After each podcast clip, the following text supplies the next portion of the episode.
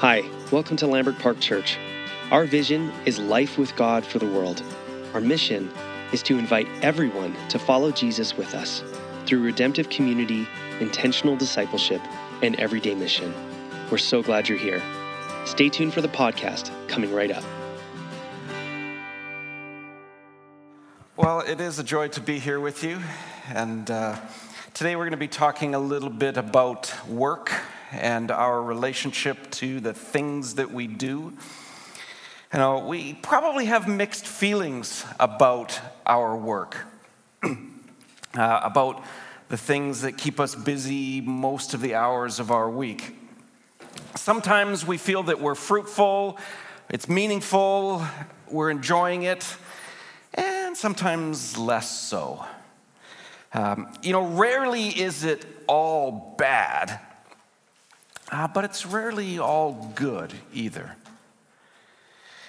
So, how do we navigate our relationship, our connection to work? With our life with God, lived for the good of the world, how do we contribute? Well, on one of my recent walks, I went up Mount Tolmie, which is near where I live, and, and I noticed that the view of the city uh, was getting kind of crowded out by blackberry branches.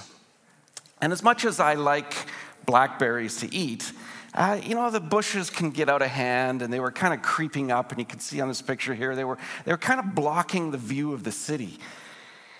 And I looked out on Victoria, the city that I love and have lived here for since 2006, or, and uh, it just felt like it was reminding me of the curse, the thorns and the thistles that were rising up. And I felt something in me wanting to fight against the curse in this city.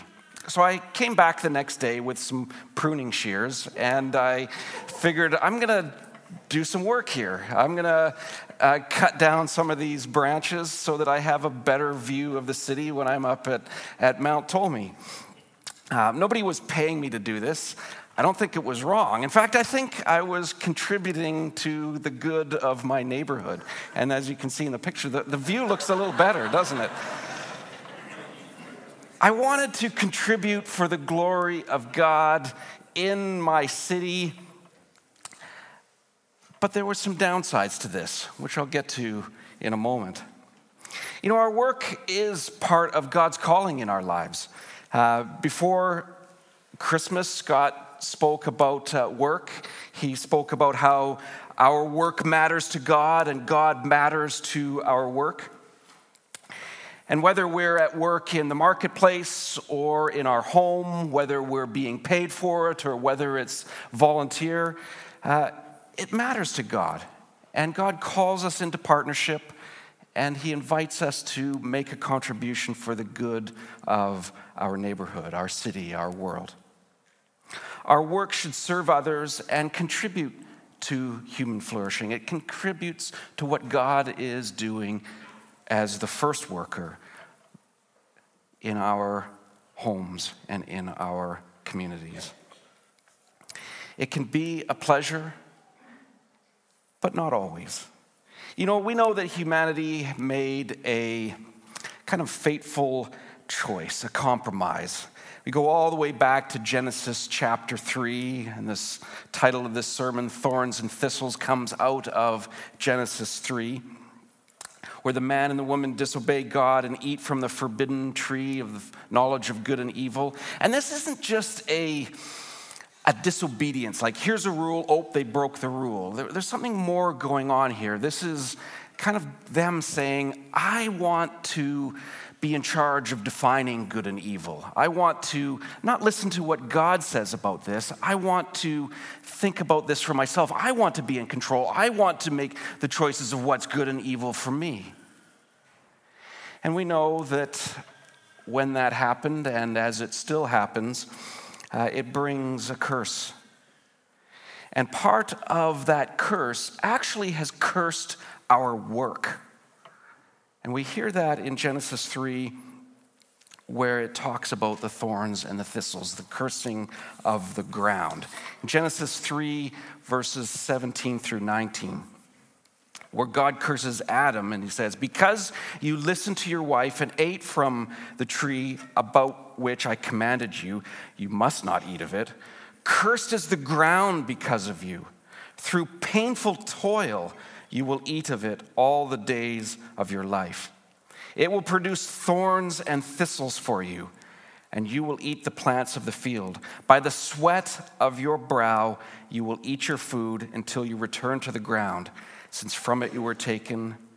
For dust you are, and dust you will return.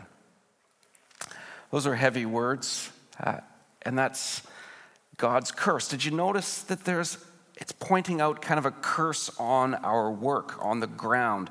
These thorns and thistles represent the frustrations and the consequences that happen in our daily contributions.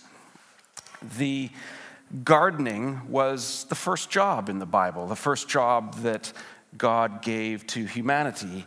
And so the thorns and thistles kind of represent how gardening has become more difficult. Farming, yes, you're going to eat of the plants, but it's going to be painful toil, sweat of your brow. Thorns and thistles will get in the way. So God intends work to bring forth order and beauty, but it's also mixed with frustration and my blackberry picking hurt my jacket. I was reaching forward because I wanted to get further in and cut a few more branches, and I was wearing my nylon puffer jacket, and I shouldn't have been wearing that jacket, but as I reached, it grabbed me and it tore me, and I've been leaking fluff all week. and I think this just represents quite literally and symbolically, thorns and thistles. That as we're seeking to do good, it's not always going to be easy. In fact, it may end up costing us, it may end up hurting us, it may be sorrowful, painful toil. I didn't get all the branches I wanted to, but I think it was still worth the work. Our work contributes but it's not without cost. You know, I've never had a truly awful job. Maybe some of you have. um, but I think every job that we have comes with kind of that thorn and that thistle, the things that just we'd rather weren't there. Um, I can think of I think it was perhaps my second job where I worked for my dad in his gas station, and this goes back several years. Uh, it was back when gas was affordable, and uh, it was uh, back when you were pumping gas, uh, and I was just kind of pumping gas and collecting the money and everything. And, and some brilliant ad executive at Payless Gas came up with the idea of a coupon for a free liter of gas. Does anybody remember those? And the pain, the thorn in that for the employee was gas was never 50 cents on the nose. It was always, at that time, we'd say hallelujah, 47.3% or 53.2%. And so you'd get like 11 of these coupons, and you'd have to figure out, okay, how much are these worth? And so you're calculating out, okay, 47.3 times 11, and oh, you want um, a pack of cigarettes to go with that, and you want to put it on your visa. And it was at the time of visas where you had to fill those out by hand and do the kind of thing. And uh, you had five people waiting for you, and it was just toilsome labor. I was contributing, sure, but it wasn't always easy. And I'm sure that may be a funny story, and we can all probably moan and groan, but this is a reality that we live with. Um, so, what is the practical lesson that we take from this? The fact that work is not 100% amazing, that we never do all that we want to do, that we may not have the job that we want to have, that we may not have a job at all. Uh, you know, we need to have honest expectations. Work is a good thing, but it's not everything. It's probably not the best thing. It's important that we spend our lives um, doing things that contribute to this world, but don't let them define you because there's always going to be those thorns and thistles which will drag you down. When you evaluate your work, don't be too hard on yourself because even if you're not in the place that you want to be, God is still at work with you and using you you don't have to have everything lined up and everything being so fruitful and no there's going to be thorns and thistles and god will be at work don't be too quick to leave a situation because you think oh it's going to be way better over there it may well be way better over there and i'm not saying don't ever look for different work or better work but not everything is going to be perfectly satisfying. No job is perfect, but God is at work in every job, in all that you do. Timothy Keller, in his book, Every Good Endeavor, which I am stealing quite freely from in this sermon and give him all the credit, um, says this just because you cannot realize your highest aspirations in work does not mean that you've chosen wrongly or that you're not called to that profession or that you should spend your life looking for the perfect career that is devoid of frustration. That would be a fruitless search for anyone. You should expect to be regularly frustrated in your work, even though you may be in exactly the right vocation. That's a hard word to hear, especially for those that don't feel like they're quite in the spot that they want to be. But God is at work even amidst the frustrations. So don't give up. You don't always know the difference that you're making. Even though it doesn't meet your expectations, God may do something in and through you that you'll never even know about or will be quite surprisingly beautiful. Even small efforts like trimming some branches, helping a child, picking up some litter, making a craft, caring for the elderly, uh, it's a help in the fight against the curse. It's a help to make this community a better place. Work contributes to the good in the world, even though there are thorns and thistles. You know, secondly, God intends work to be meaningful, but there's always a danger of futility.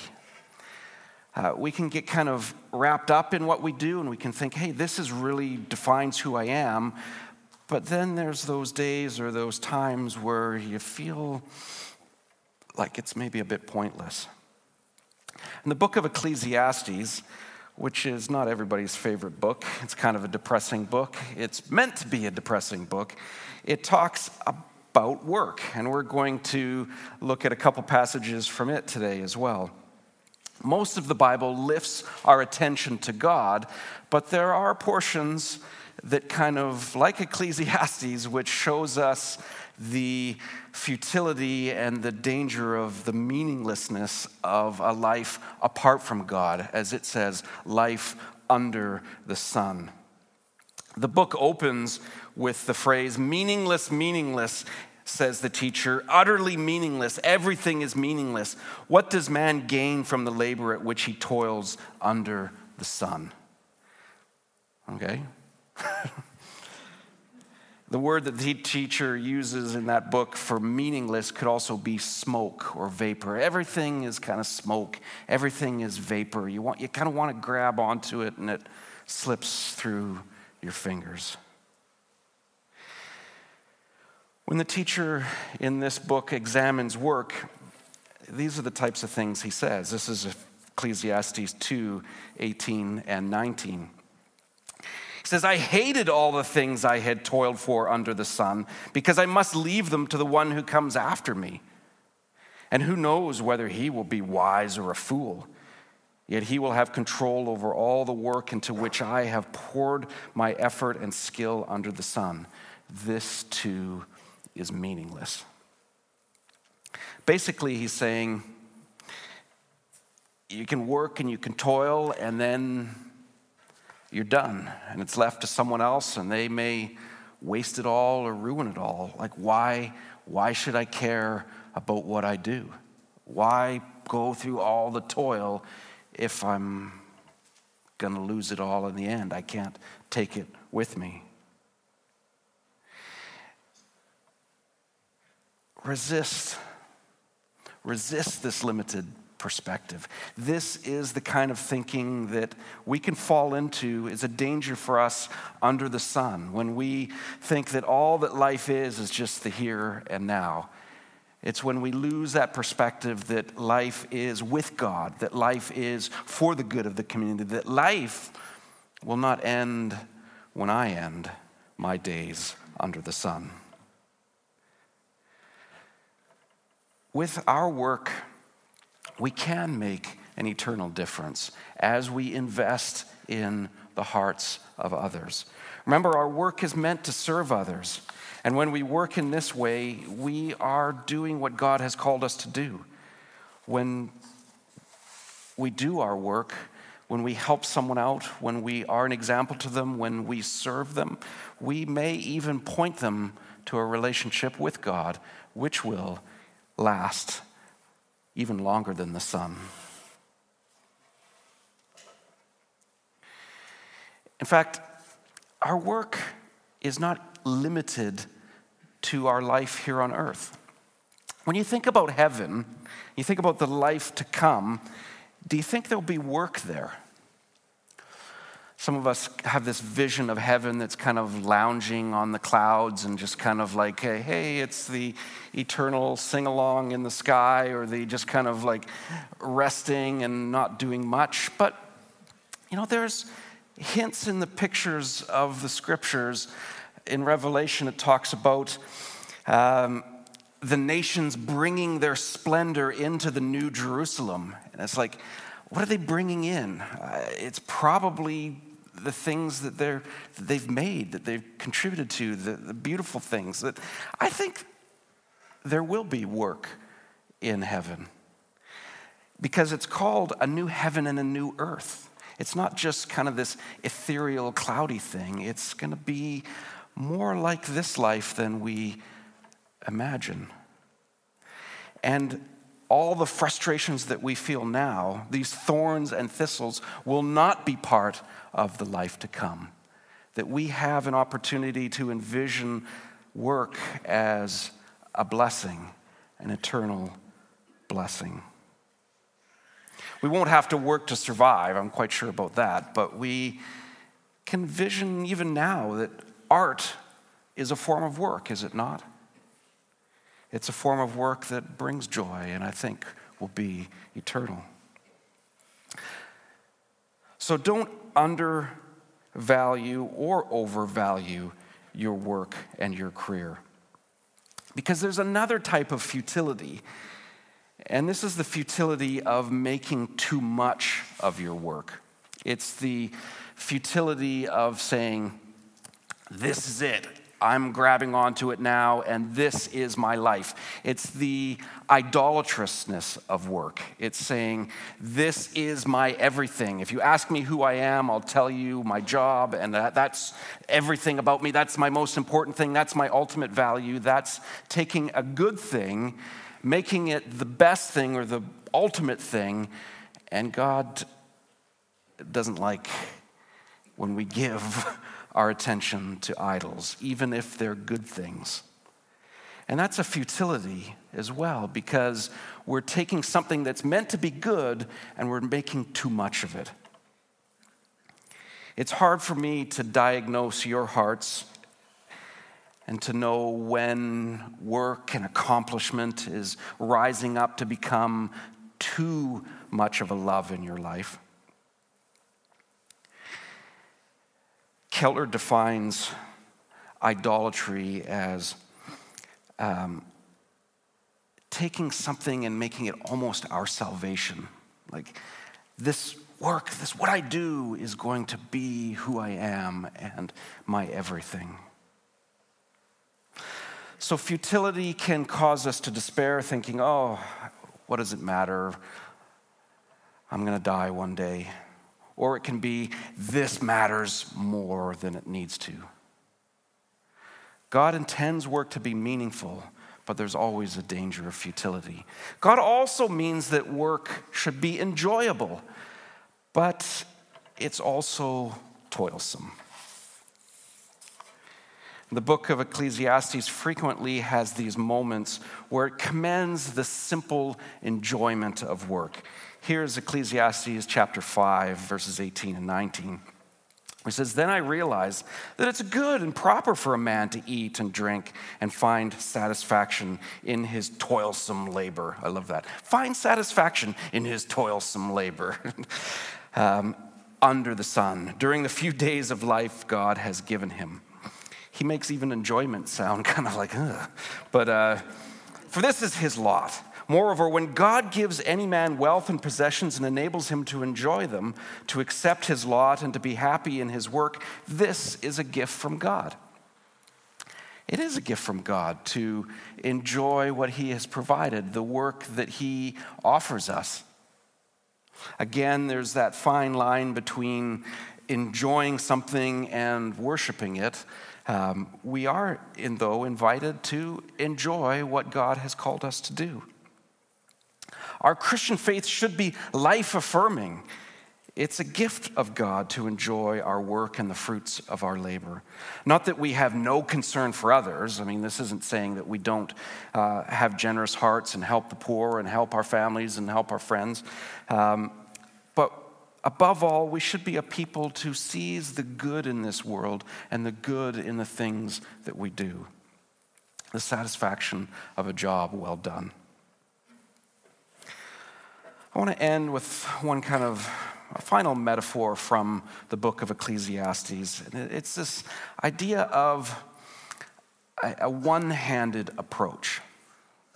Let me read uh, Ecclesiastes 4, verses 5 and 6. It says, The fool folds his hands and ruins himself.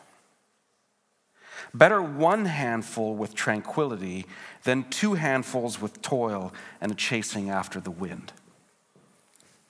What is that wisdom? Well, I think there's a few things going on there. And first of all, it's the foolishness of a no handed approach where you've kind of folded your hand, maybe you're, you're going to sleep. The fool is the person that does no work, that does no contribution, that offers no contribution to their city, their home, their families. And they ruin their lives. In extremes, they may starve to death. You will not have what you need, and you certainly won't have something to give to others, to share with others.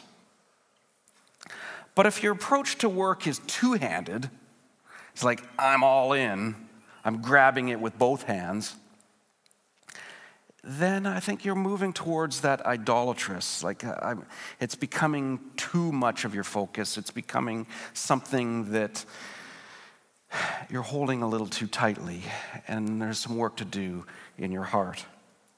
It may be becoming an idol, or it may become devastating because when your work no longer is what you want it to be, you will be empty and feel like it's all pointless.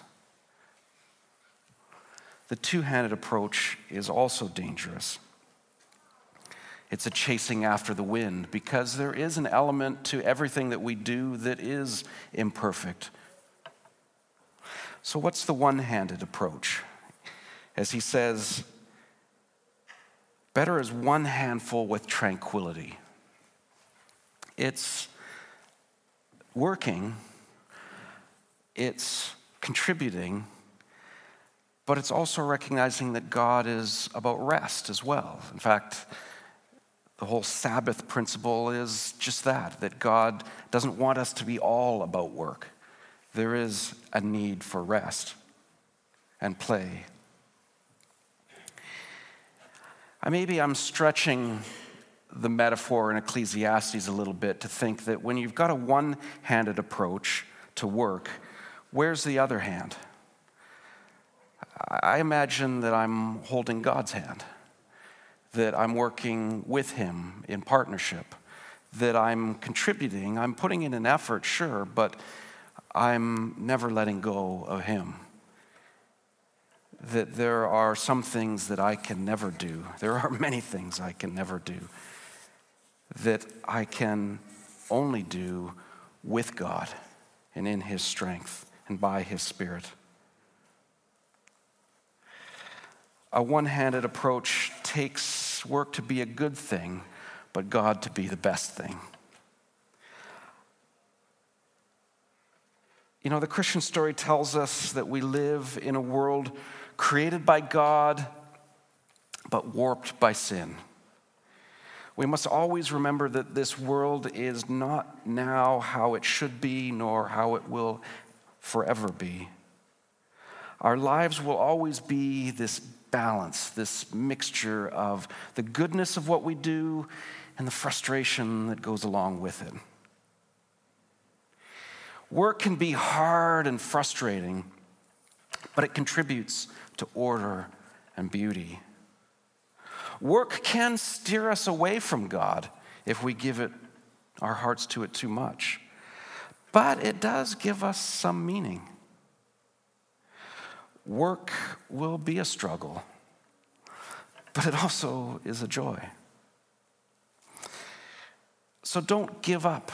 God is using you no matter where you may be. I've known a little bit about what it means to be in that spot where you just feel like it's not quite where I feel that God wants me to be. But I also recognize that God is using me where I am, and I'm glad to be holding His hand. We need to have this vision of partnership. That was the initial invitation. One hand at our work, one hand with God. Then we will find the joy and avoid the despair and the idolatry. There will always be thorns and thistles, but our Scottish friends would remind us that thistles also have flowers. Amen.